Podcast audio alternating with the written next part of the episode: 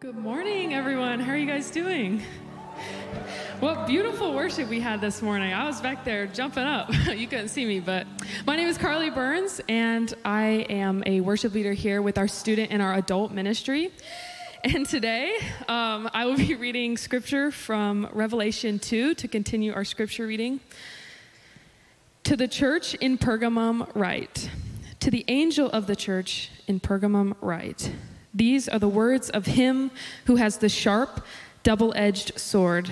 I know where you live, where Satan has his throne. Yet you remain true to my name. You did not renounce your faith in me, not even in the days of Antipas, my faithful witness, who was put to death in your city where Satan lives. Nevertheless, I have a few things against you.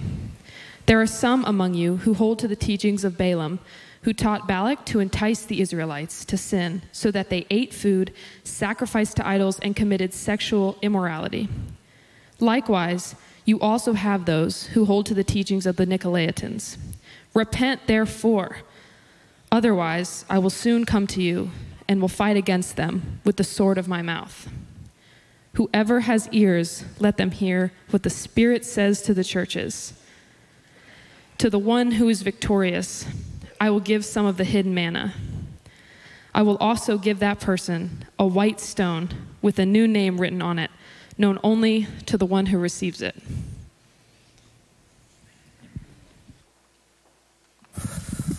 Well, good morning. Well, hey, um, one of the things I love about this church is that uh, even if you try to sneak in um, and just try to come and hang out in the back, this church is one of the warmest, welcoming places I've ever been. So we had a few guests lead us in worship. And so would you uh, give a huge Brookwood welcome and thank you for the band that so faithfully led us uh, today? Yes, indeed. And uh, one of the things I do want to draw your attention to is when you walk out on the way out, there is a thank you Perry card. And what we're asking is on the 30th anniversary, we're going to take a small moment uh, just to thank our founding pastor for all the years of his faithfulness uh, leading. He'll still be a part of our church. He's teaching next week, but just uh, we wanted to take some time to honor him. He'll hate this, but uh, that's one of the reasons we want to honor him because even as we were singing Jesus at the Center, uh, he has spent his time here building a church where it's not based on a personality or a pastor, but Jesus Christ. Amen. And so uh, I want to encourage you overwhelm him, bombard him, and uh, make him a little uncomfortable uh, with some notes. Uh, if you would, grab those on the way out. Now, I mentioned this, uh, if you're new with us, let me just say it again. But um, as I stepped into this role, people have asked me all throughout the summer, like, what's the strategy moving forward? Like, what's the staff structure? What's the new thing you're going to do? What's the different thing? What's the thing that's got you excited? And uh, I shared last week, and I will continue to share, that I want to continue what has always been true of Brookwood that at the center of this church is not a pastor, a personality, a strategy, a system, a mission. It is one person, the name above all names, the name of Jesus Christ. Amen? That's what we are going after. And so, yeah, you can make some noise for that. Come on. We'll wake you up a little bit. We got 30 minutes together. Uh, but one of the things that, uh, that we're doing is we're not just making this cute little title, we are actually spending the entire year talking about Jesus at the center. And so we're going to be talking about the parables of Jesus. We're going to be talking about uh, the Sermon on the Mount. We're going to be talking about the birth of Jesus and what that means. Uh, we're going to be talking on Jesus' teaching on how to pray. And a few weeks ago, I kicked off a series, Jesus at the Center of Our Church as we talk about what words Jesus would give to the churches in Revelation. So the first week I talked on Ephesus, and really it was a call to repentance. Last week I talked on Smyrna. It was a suffering church. And this week we are speaking about Pergamum. And I want to give you a little bit of a spoiler alert that at the center of this church, what you're really going to find is Jesus is going to go after one thing that they have a spirit of compromise. Now, compromise doesn't always have to be a bad thing fact, compromise can help you find middle ground, it can help you find a solution. We're told as children that compromise can be a good thing. Like the other day, my wife and I were trying to figure out where we wanted to eat. And I wanted barbecue, and she wanted Mexican food. So we compromised and we ate Mexican food because that's what she wanted, right? But I did, I did give her a hard time a little while ago. I came across this meme on women choosing where to eat. It was too good not to share. Girls have a hard time choosing where to eat because the last time they chose, they doomed all of humanity. If it's in the Bible, folks, I preach it, as unpopular as it may be. But you think about the idea of compromise. Compromise, again, can be a good thing, but if you compromise on building materials, or if you compromise on security, or if you compromise on health, that could be a costly thing. And again, there is something that is good on preferences and compromise, but what I want you to see at the start of this talk, what I want you to really get at the core of this is that any form of spiritual compromise is always deadly to your faith. If there is any part of us that compromises in keeping Jesus at the center of the life of the church or Jesus at the center of our life, it is always deadly, it is always costly, and it is always detrimental. And this is what you find going on with this church in Pergamum. They had some good things going, but somewhere they got apathetic when it comes to the area of compromise. Now, the, the letter starts off in Revelation 2, chapter 12, that we just uh, read, that says, To the angel of the church in Pergamum, write, These are the words of him who has the sharp, double edged sword. And you read this and you, you could just go, What in the world is happening? I mentioned this the last couple weeks, but angel really is best uh, interpreted messenger. And so what would happen is uh, the, the writers, or, you know, John would give uh, the, the letter that was from Jesus, and he would write it to the angel, which is really the pastor or the leader. And the pastor or the leader would take this letter, he would stand in front of the congregation, and he would read what Jesus would commend and what he would confront. And so that's really what's going on here. But notice this these are the words of him who has the sharp double edged sword. You go, what is happening here? There was a term in Roman culture called ius gladii. Ius gladii. Say that one time. Ius gladii. You can do that a little better. Ius gladii. Very good. Fun word to say. What it means, though, is this the right of the sword. So, as Rome began to expand and as it conquered new territories, as it began to grow too large for Rome to govern everyone, what they did was they actually appointed governors in different provinces, and they would actually give them the full backing of Rome. So they could govern, they could discern, and they could ultimately do capital punishment if they deemed it necessary. And the sign that you were backed by Rome, that you had ius gladii, was this double edged sword that you wore on your hip, showing that you had authority and power. So, what Jesus is doing here, he's drawing off this imagery. And think about what he's saying. He's going, Some of you think that Caesar has all the power. Some of you think that Rome has all the power. Some of you think that the governors have all the power. But he is writing, going, I am the one who has all the power. I am the center of the universe. I am the Alpha and the Omega. I am the one with no beginning and end. He is establishing himself as the one true God. And so he's going to go on to speak to this church with that in mind. Now, when you look at Pergamum, it was a very important city. It was maybe one of the most important cities besides Ephesus. It was really known for three things it was known for politics, it was known for hospitals, and it really was known for cult worship. And that's why you get this interesting phrase. If you didn't have the context, you read verse 13, where Jesus says this I know where you live, where Satan has his throne. And you go, What is going on here? But Jesus knows something, and the culture would have understood something that we could miss. This was a perverse culture with dark, eerie cult worship. And you could almost sense that there was demonic and, and almost uh, spiritual forces in this city. Now, I can't unpack every one of the gods they would worship or the goddesses they would worship, but I just want to show you. Uh, some of the culture in which they would have these cult practices. Let me just show you the first temple which would be the, one of the temples they'd worship at, the Temple of Athena. Athena, you might know, is the goddess of war. She is also the goddess of wisdom. And they actually had the second largest library in the ancient world in Pergamum. Uh, the, the largest was actually in Alexandria. But people would go to worship Athena. This was a picture of the, the statue, it was about 10 feet tall, that would lead to the temple where, where people would go and worship Athena. And do you know what they'd say when they'd worship Athena? As people in this culture walked in, they would say that Athena is the way, the truth, and the life.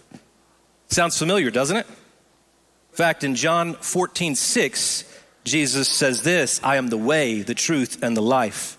No one comes to the Father except through me. You'll see another temple where they used to go worship. It was the temple of Zeus. Behind me, you will see this is an altar, a replica of, of the altar they would have had in ancient Pergamum. And it's actually a massive, massive altar. It's, it's about four stories tall. What's interesting is this altar, a portion of this altar, was actually shipped to Berlin during World War II. And some people talk about uh, that Hitler would use it to sort of advertise his conquest because he was the one who was bringing reign and rule to the broken world. Because when they would go in in Pergamum to worship, they, they had this picture of Zeus fighting the Titans. And it was said about Zeus when you went to worship him, you would proclaim, He is the God of gods, He is the King of kings, and He is the Lord of lords. Sounds familiar, doesn't it? In fact, in Revelation chapter 17, this is what's said about Jesus. But the Lamb will triumph over them because he is the Lord of lords and King of kings. I mentioned this last week with Smyrna, but one of the things that was big in the ancient world was the worship of Caesars. But it's interesting, when Augustus Caesar was born, you might know this if you studied history, he actually referred to himself as the Son of God. He believed he was the Son of God, come to reign and rule and bring peace to the world. Of course, his peace would be through military and conquest. But what's interesting is when people would go to worship uh, Caesar in that particular temple, do you know what they would say about Caesar? They would say, There is no other name under heaven which man can be saved than that of Caesar.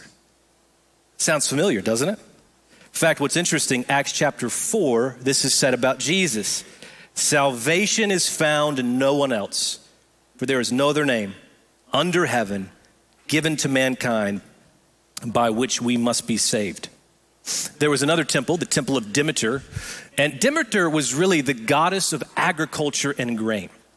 And what's interesting about this is that you would actually have to take some blood of an animal, sprinkle it, and it was said that then you were holy and pure enough to enter into the presence of Demeter. But when you went into this temple, do you know what they would say as they worshiped Demeter? She was the goddess of agriculture and grain, so they would say that she is the one who gives us our daily bread. Sounds familiar, doesn't it? In fact, in Matthew chapter 6, when Jesus is teaching the disciples to pray, they ask him, How do you pray? And he says, Pray like this Our Father in heaven, hallowed be your name. And then in verse 11, he goes on to say, Give us this day our daily bread. Uh, one of the things I am so excited about at the end of this series, we're actually going to spend some time unpacking the Lord's Prayer.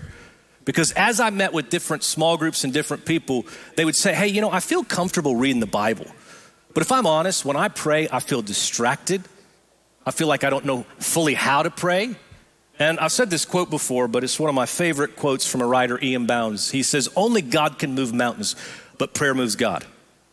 There is just something about the intimacy and the movement of God when people begin to pray, but oftentimes we don't feel comfortable praying.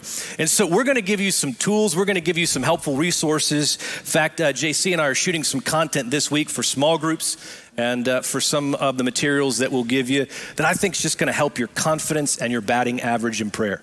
But I really, really think the idea of all of these things going on start to get at the culture of that day. Now, let me show you one other temple. Uh, one other temple, the Temple of Asclepius. This is probably the creepiest and the eeriest one. How many of you actually like snakes? Anybody in the house? Okay, not, not many. Uh, there are three things I'm convinced will not be in heaven. Three things snakes, shots, and the DMV. You cat people were wondering, huh? Got to keep you on your feet. But if you don't like snakes, you would hate this temple. Because one of the things you would do, you notice this, this uh, picture back here. This was the god Asclepius, who was the god of medicine and healing. He was often depicted as uh, someone with a staff with a serpent or a snake around it. But what you would do, because he was the God of medicine and healing, you would go in this temple. It's awful. And you would take this tonic, it would knock you out. You would lay on this dark floor, and then all of these snakes, these non lethal snakes, would begin to crawl all over you. And they said literally there was healing in the belly of these snakes. They would then interpret your dream. You would go meet with the doctor, and they would give you this remedy. Now, here's what's fascinating. To actually go and do this, to go into the temple, you had to say that Asclepius was the healer and the savior of the world. Again, you can see that when Jesus is referring to the place where Satan has his throne, where does Satan have his throne? Feels like all over, doesn't it? It feels like this is a place that has dark, eerie cult worship. And one of the worst things is the very things that Jesus has said about himself, these other gods and goddesses we're now using, and Christians are being pressured. So, this is the culture and the backdrop you have. So, when John writes the church in Pergamum, he just assumes you understand the things that are happening. And then he's going to, in essence, through Jesus, commend them on what they're doing well in this perverse, eerie culture. And then he's going to confront them on what they're not doing well. And the first thing he's going to do is he's going to commend them on what they're doing well. And the first thing he's going to say this church has done well is that they are bold. They are bold. Listen to what it says in Revelation 2 13. Yet you remain true to my name. You did not renounce your faith in me not even in the days of Antipas, my faithful witness, who was put to death in your city where Satan lives. Now, this is important. Notice, notice that they that really they were being bold. The culture that we live in, in American culture currently, it's important that we understand it's really a secular culture now. What I mean by that is if you study secularism, what secularism says is that you can believe whatever you want, but you just can't push Jesus or religion at the center. So, really, what, what secularism at its core does is it makes the self the sovereign person or the authority. And so, again, believe what you want, do what you want. No one can tell you what to do. You live your best life. Just don't put any religion in the center of the culture. Now, in the culture where the Christians are living in Pergamum, it's not a secular culture, it's a very religious culture. In fact, most people get this mixed up. Christians weren't being persecuted because they believed in Jesus. They were being persecuted because they were not worshiping other gods. They claimed there was only one God who was the way, the truth, and the life, and that's Jesus. And so, in a religious culture, you have to understand that they believed in that day in the ancient world if you had plagues, if you had famine, if you had issues or troubles, it's because the gods were angered and they needed to be worshiped and appeased. So they weren't trying to silence Christians, they were just getting them to worship all these other gods and wanting them to do that. And Jesus goes, Hey, not only have you been faithful, you've been bold to say that I am the only one true God. And so he's affirming that. But then he also goes on to affirm their faithfulness. Their faithfulness. So, first, their boldness, but second, their faithfulness. Now, you notice this, this interesting phrase that Antipas, my faithful witness. And you go, who is that? Well, the truth is, we really don't know. Uh, this is the only time Antipas is mentioned in the Bible. There's one other time an Antipas is mentioned, but that's Herod Antipas. And so, what's interesting about this is all we know is that he was martyred, killed for being faithful. Some people think that one of the ways he was killed was he was put in this bronze bull and burned alive because that was a, a, popular way they would torture people back there. But other people think it was Ius Gladii. That as Antipas would not worship the gods and the goddesses of that day, that he was put to death by the sword. Regardless, we don't know what that is. We just know he was killed for being faithful. And I want to encourage you with something this morning. As I was reading this, you know what stuck out about this? There is not one mention of a title, of a position, or a platform. See, in American culture, you got to think about this. The way that you get your identity, the way that you really value, the way that you are seen is if you do something significant. The way that you're noticed in American culture is you do something noteworthy. And if you do something to be seen and noticed, then you get accolades, you get praise, you get elevated in culture and society. That is the complete opposite in Christian faith. Your identity, the, your, your, your understanding of being a son or daughter of God is what drives your identity. So, as a child of God, what you understand is you are not significant because of what you do, you are significant because you are seen by a significant God. You are noticed because you're a son or daughter of a noteworthy God. And the reason I tell you this is what happens is if you don't get this right, you have all this performance and striving to try to meet up and create your identity in this world. But notice this there is no mention of any title, any position, or platform. You don't read Antipas, the PhD. We love titles in American culture, and there's nothing bad about it. But it doesn't say Antipas, the president and CEO. It doesn't say Antipas, the senior pastor. It just says Antipas.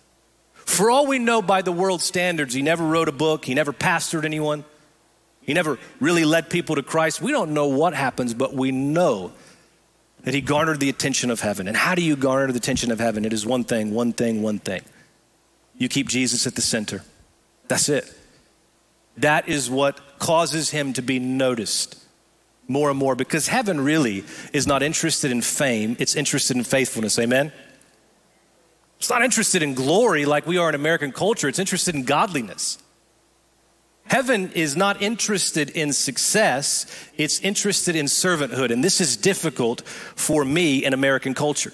In fact, I was thinking about this, even in church, unknowingly, we bring some of the American culture in here because we elevate certain positions. We elevate positions like mine or people who lead worship on stage. But you know, I was just thinking about all the people who have served our church so faithfully behind the scenes and no one really notices them. In fact, I just wanted to show you a couple people that I was thinking about this week as I was thinking about heaven. And first is James Seagraves over there on the right hand side. James has been serving on the, the medical response team and the security team and doing um, traffic for 16 years. Isn't that amazing? 16 years. I just love this. Because it's hot, folks. It's like Satan's sauna out there. It's miserable. And I've seen some of you, I love you, but some of you are absolutely crazy drivers, insane. You'll encounter the presence of God, then you got road rage. And you think of someone like James. In fact, I remember the first time I preached here was October, almost a year ago, and I was trying to sneak in. I was parking in the front parking lot. You know, the first person who said hey to me was James. He just came up to me, he goes, I know you. And he just said this very simply. He said, Whatever happens, I want you to know we're praying for you. I thought, what a gift that someone day in and day out, behind the scenes, just being faithful, faithful in the mundane, faithful in greeting someone, waving when they're pulling into a parking spot. You know, I heard about Kim Bragg. I got to know her a little bit, but one of the things that as we were talking, I was asking some staff members, and the reason that uh, she stuck out is because two people independently said, "You know the thing about Kim, she will find the hidden jobs that need to get done in the church and she'll do them. She'll find the thing no one wants to do. She'll be doing the behind the scenes check in. She'll be getting all the greeting things. She'll be cleaning up after the students. She served faithfully for years. And you just go, this is a picture of what heaven seems to value, which is the antithesis sometimes in American culture, because heaven is not interested in fame, it's interested in faithfulness. Heaven is not interested in glory in the way that we understand it's godliness. Heaven's not interested in success, it is servanthood. What a picture. What an encouragement this morning because some of us, we don't like where we are. We don't like the circumstances we are in. And some of you, you feel like you have the grain or the grind of the mundane. You wake up, you do the same things, you just grind it out. Can I just tell you, what garners the attention of heaven is not platforms, it's day to day faithfulness in the mundane. Faithfulness. Here's a man, Antipas, who garners the attention of heaven. But in the midst of this, Jesus is going to confront something. He's going to confront, like I mentioned, a spirit of compromise. Listen to what he says, Revelation chapter 2, 14 through 15. Nevertheless, i hold this against you. There are some of you who hold to the teaching of Balaam who taught Balak to entice the Israelites so that they ate food sacrificed to idols and committed sexual immorality. Likewise, you also have those who hold to the teachings of the Nicolaitans. And so, what I want you to see about this is really what you're going to find is a spirit of compromise. Do you notice that twice the word hold is used? Twice the word hold is used. This is a strong word in Greek. It means to hold tightly and be and unwilling to let go to hold tightly, to grasp tightly, and to be unwilling to let go. Uh, years ago, at our last church that we were at in Texas, we had this opportunity where we brought in one of those um, carnivals, little city carnivals that they come in the church parking lot. We thought it'd be a great way just to bless the community. And so we did this carnival ride. And we, we invited the community in. My son wanted to go on one of the tilt-a-whirl rides. Now, I'm not a big roller coaster guy. I don't love paying to get beaten back and forth on a roller coaster.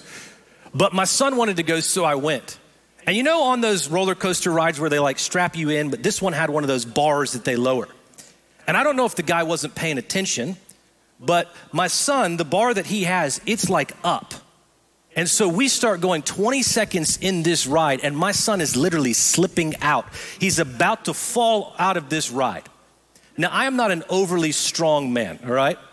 But in that moment, with superhuman strength, I grabbed my son, I pressed him against the seat, and I thought, Jesus, I don't know when you're calling my son home, but it's not gonna be today in the church parking lot on the tilt a whirl, all right? And so I held, in fact, the ride was over, and it was like he was just still pressed against this thing because there was no way on God's green earth I was letting go. And why I tell you this is that what Jesus is saying to this church, he's saying, Some of you, you have held on to me so tightly. You have kept me at the center and you have been faithful, faithful, faithful. But some of you have slipped. You've loosened your grip on me. And as a result, you started to follow these teachings of other people, and it's starting to create a spirit of compromise. Can I just say, probably if you're in a dry spot right now, if you're in a spot, because we all feel that, right? Even as a pastor, I feel this. There are times you come in and everything's great. But can I just simply suggest if you're in a dry spot, then probably if you trace your spiritual journey, there is some area in your life that has been compromised. In fact, what happens is if you shoot a rocket to the moon and it is one degree off, by the time it gets there, it is miles and miles and miles off. And what happens, what the enemy does, is he gets you just to compromise a little bit. He gets you to this place where you go, you know, it's just one word, it's just, it's just this one thing. And what happens is as you compromise, it starts to affect your journey.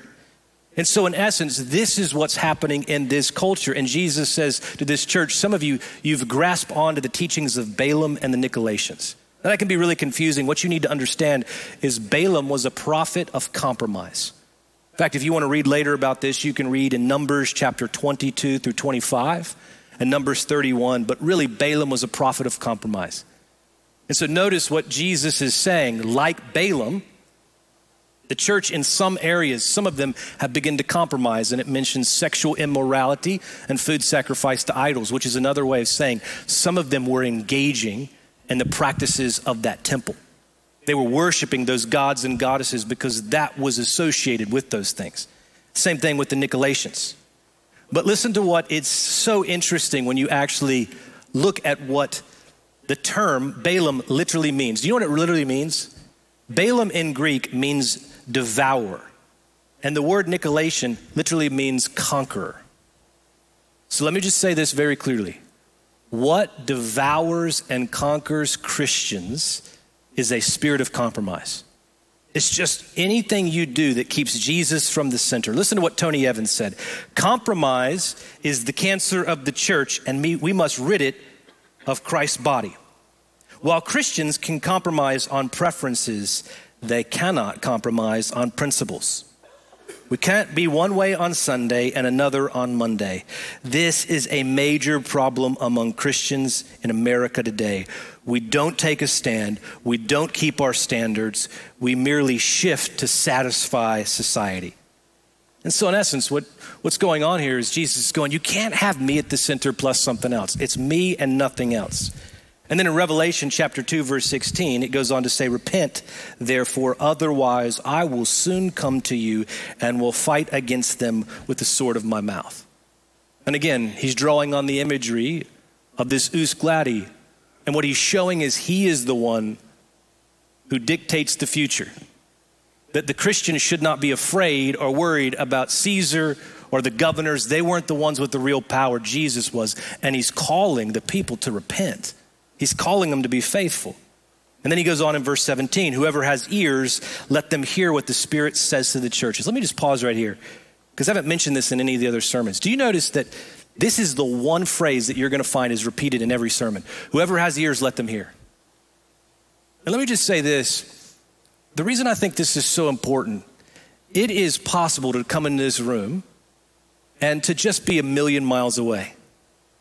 It's possible to come in and just be distracted on your phone or distracted thinking about the future. And we all struggle with that. But what I love about this is that anyone who comes in hungry, the Bible says, he is going to give you spiritual eyes and spiritual ears to hear.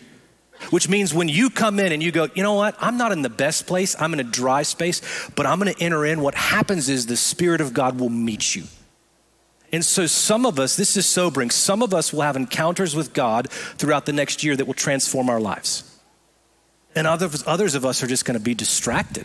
We're just gonna be busy. But then it goes on to say, To the one who's victorious, I will give some of the hidden manna. I will also give that person a white stone with a new name written on it. I know, I known only to the one who receives it. Now, this term white stone, you go, what's happening here? Well, in that culture, in Roman culture, the way you really got tickets or invitations was a white stone. In fact, if there was an important event, you would be given a white stone, and that was a ticket. It was your way to gain access to an event or a party or a gathering you could not have access to without that white stone. And Jesus is drawing on this imagery, and he's showing that really there is a place that none of us had access. That's heaven, that's the presence of God, because sin blocked us. But Jesus did the unthinkable. He came to this earth, he loved, he loved, he served. Even with his last breath, he is forgiving and serving people. And because of his great price, we can now have the presence of God. We can experience the glory of heaven. But it was far more costly than a white stone, how we granted access. It was every last drop of Jesus' blood. And so he's showing us this imagery that we can be faithful because he was first faithful and he first loved us. Let me just close with this. I want to just show you, you know, when you think about compromise, because it's easy to come here a service like this and then just walk out, but I, I just really want you to ask in your life, is there any area that you would go, hey, I love Jesus, but maybe, maybe there's an area or a spirit of compromise that's just sort of subtly creeped in? Because again, usually for most of us, it's not the big things that are going to derail our faith. It's just a little bit of a spirit of compromise that creeps in. And so maybe one of the things that, that's easy, at least for me, to have a spirit of compromise is around work or is around jobs. You know, when it comes to your job, let me just ask you a question. A lot of people might know that you have certain passions and you have certain hobbies and that people know what you do for a living. But let me just ask you this when it comes to your job, do the people around you know the most important thing in your life that you know Jesus and you love Him? Or what about this? If you're anything like me, for years I found my identity in work as a pastor. I just worked all the time because it was just one of those things where I loved success and I loved achievement. And it's so easy sometimes. Maybe the reason we neglect our families sometimes or we neglect God is because if we're honest, we just derive our identity from performing and doing things. Or maybe it's the opposite with your job. Because the truth is, I imagine a room like this, there's some of you that love your job, there's probably some of you that can't stand your job. And sometimes what I find is when we don't always love our job, we have a little bit of self pity that keeps us from just being present and loving our family and loving God because we just think, man, I thought life was supposed to be way different. And it's not like you're doing anything evil. It's just what happens is that spirit of compromise comes in and it keeps you from following God and being faithful right where you are. Maybe it's not your job, maybe it's money. You know, maybe it's money. The reason I think I speak more about money than maybe any other subject is because I really believe that before uh, God can get a hold of a human heart, He's got to get a hold of our wallets. And people don't like when you talk about money, but and you're right. Sometimes you can talk about money too much and then people give sort of begrudgingly. Let me say this I absolutely believe that. You can give without loving God. 100%. You can write a check and go, oh, Bryan keeps talking about money. It's going to give more money. But you can give without loving God, but you cannot love God without giving. You just can't do it. And so you give not because it's obligation, you give because God's transformed your life. And we all have to pay different things. We all have to give back different ways. We got to give it to the government, we give it to our kids, we give it to the bills. But when you trace where you give your money, where is your heart at? And maybe you go, you know what? I'm not doing anything evil, but there is a little bit of compromise in this one area. And God wouldn't condemn you, He wouldn't beat you up. He just invites you to invite Him into this area. Maybe it's morals. You know, the culture has shifted so much. Let me just say this really clearly there is nothing that will kill the life of God in you quicker than lust and pornography. It just sucks the life, the spirit life in you quicker than almost anything else. And what I've noticed is as culture has sort of quote unquote progressed or evolved, the things that we used to call sin and evil, we no longer call them those things. Truth is that I have a lot of friends who are gay and they've stayed at my house. In fact, one stayed at my house about a year and a half ago. And I love them. But I'm very clear with them. You could stay at my house, I love you, but the Bible is crystal clear, and it's been crystal clear for thousands of years that marriage is really reserved between a man and a woman. And what I find is as culture pressures us, sometimes in a way to respond and not be outdated, we can just slip a little bit on our morals. And what Jesus might be saying is maybe we've compromised in that area. Maybe it's in marriage. Interesting enough, according to Pew Research, do you know that less than 1% of marriages, less than 1% of marriage end in divorce when they pray daily together? Listen, in the seasons of life like my wife and I are in, sometimes it's just enough to get the kids in bed without killing each other. So we've all got struggles. This is not to beat us up, it's just to say, hey, if we're not careful, we can get so busy, we can become roommates, we can just compromise in our marriage and keeping Christ at the center of that thing. Maybe for other people, you know, it's family. And it's about busyness. And sometimes, if we're honest, we are so busy and overwhelmed, we don't have time for much stuff, much less keeping God at the center. And let me just say this I'm going to do a series in a couple years on what it means to be a godly man. Listen, I, I just long for the day, and I believe Brookwood is primed for this. I long for the day when we have a church, and I believe we have it, but even more godly men leading in culture and society. Because it isn't interesting. You find men will lead in all different places. Like you'll have men lead in sporting events, they'll lead in cooking events, they'll lead in fantasy football. Listen, I'm not judging. I have a fantasy football draft tonight, and I pray God blesses my team. There's no judgment whatsoever. But I am saying, isn't it interesting for men that they will lead in all sorts of areas, but when it comes to the faith, we just tend to outsource that to the church or our spouse? And I'm going, maybe God's saying to you today, even if you're in a dry spot with Jesus and you go, listen, I'm not even that strong of a Christian, maybe God's giving you a vision today to wake up to Him and be the godly man for your family in culture and society. And so this is an invitation to go, maybe we've compromised in this area. Here's another one that's not on the, the chart, but just this morning the Lord convicted me. Sometimes it's easy to compromise in speech. Speech. And so uh, there are times where I go, God, I seem to be doing great in all of these. And then God will be like, hey, about that. Remember last week, you talked pretty negatively about that person. I'm like, yeah, but she deserved it, you know? It's amazing how I will justify my speech. Isn't it so easy that sometimes you walk out of church and the first thing you do is use your words to analyze and critique a service sometimes? And we wonder sometimes why the Spirit of God is not as strong or as potent as it could be. And Jesus isn't beating you up, He's actually quite the opposite, inviting you into deeper spirit life. He's going, Hey, I don't want you to compromise because the enemy wants you to go, It's just one word, it's just one thing. It's just a little bit of me being silent. And Jesus goes, I don't want that for you. I want your faith to come alive in new and fresh ways. But it doesn't happen with compromise. And this what's happened with the church. They were bold and they were faithful, but somewhere they slipped just a few degrees. So let me do this as we close. If you if you're in this place, let me just say this might be the most important thing I can close with. If you're anything like me, sometimes I hear these messages on compromise and I'm like, that's it, I'm gonna do it. I'm gonna beat this struggle, I'm gonna give all this money, and you get adrenaline and you get pumped up. You're like, I'm gonna pray all night, and then you just get done and you're like, this is exhausting, I can't do it. What you need is not spiritual adrenaline, what you need is spiritual transformation. What we don't need is more pumping ourselves up. What you need is the Spirit of God to give you a new heart and a new life. That's why I find New Year's resolutions so interesting because it's not like we need new rhythms. What we need is a new heart. And so, as we end, what I want to do is I don't want you to walk away feeling like you got to do a bunch of stuff. I'm just saying, if you're in the spot where God is awakening you, the spirit of compromise, then your one job is to seek Him, to follow Him, to run after Him. And when you do that, the Spirit of God will bring new life and new power as you follow and seek Him. Amen? So here's what I want to do as we close. If you would, if you're open to it, just as a symbol that you are letting the Spirit have His way in your life, if you just open your hands, I'm just going to pray that whatever it is that the Holy Spirit might be drawing to your attention, that you would give that to Him and that He would begin to transform your heart so that you desire Him in new and fresh ways. Holy Spirit, we thank you. We thank you for your goodness and your mercy.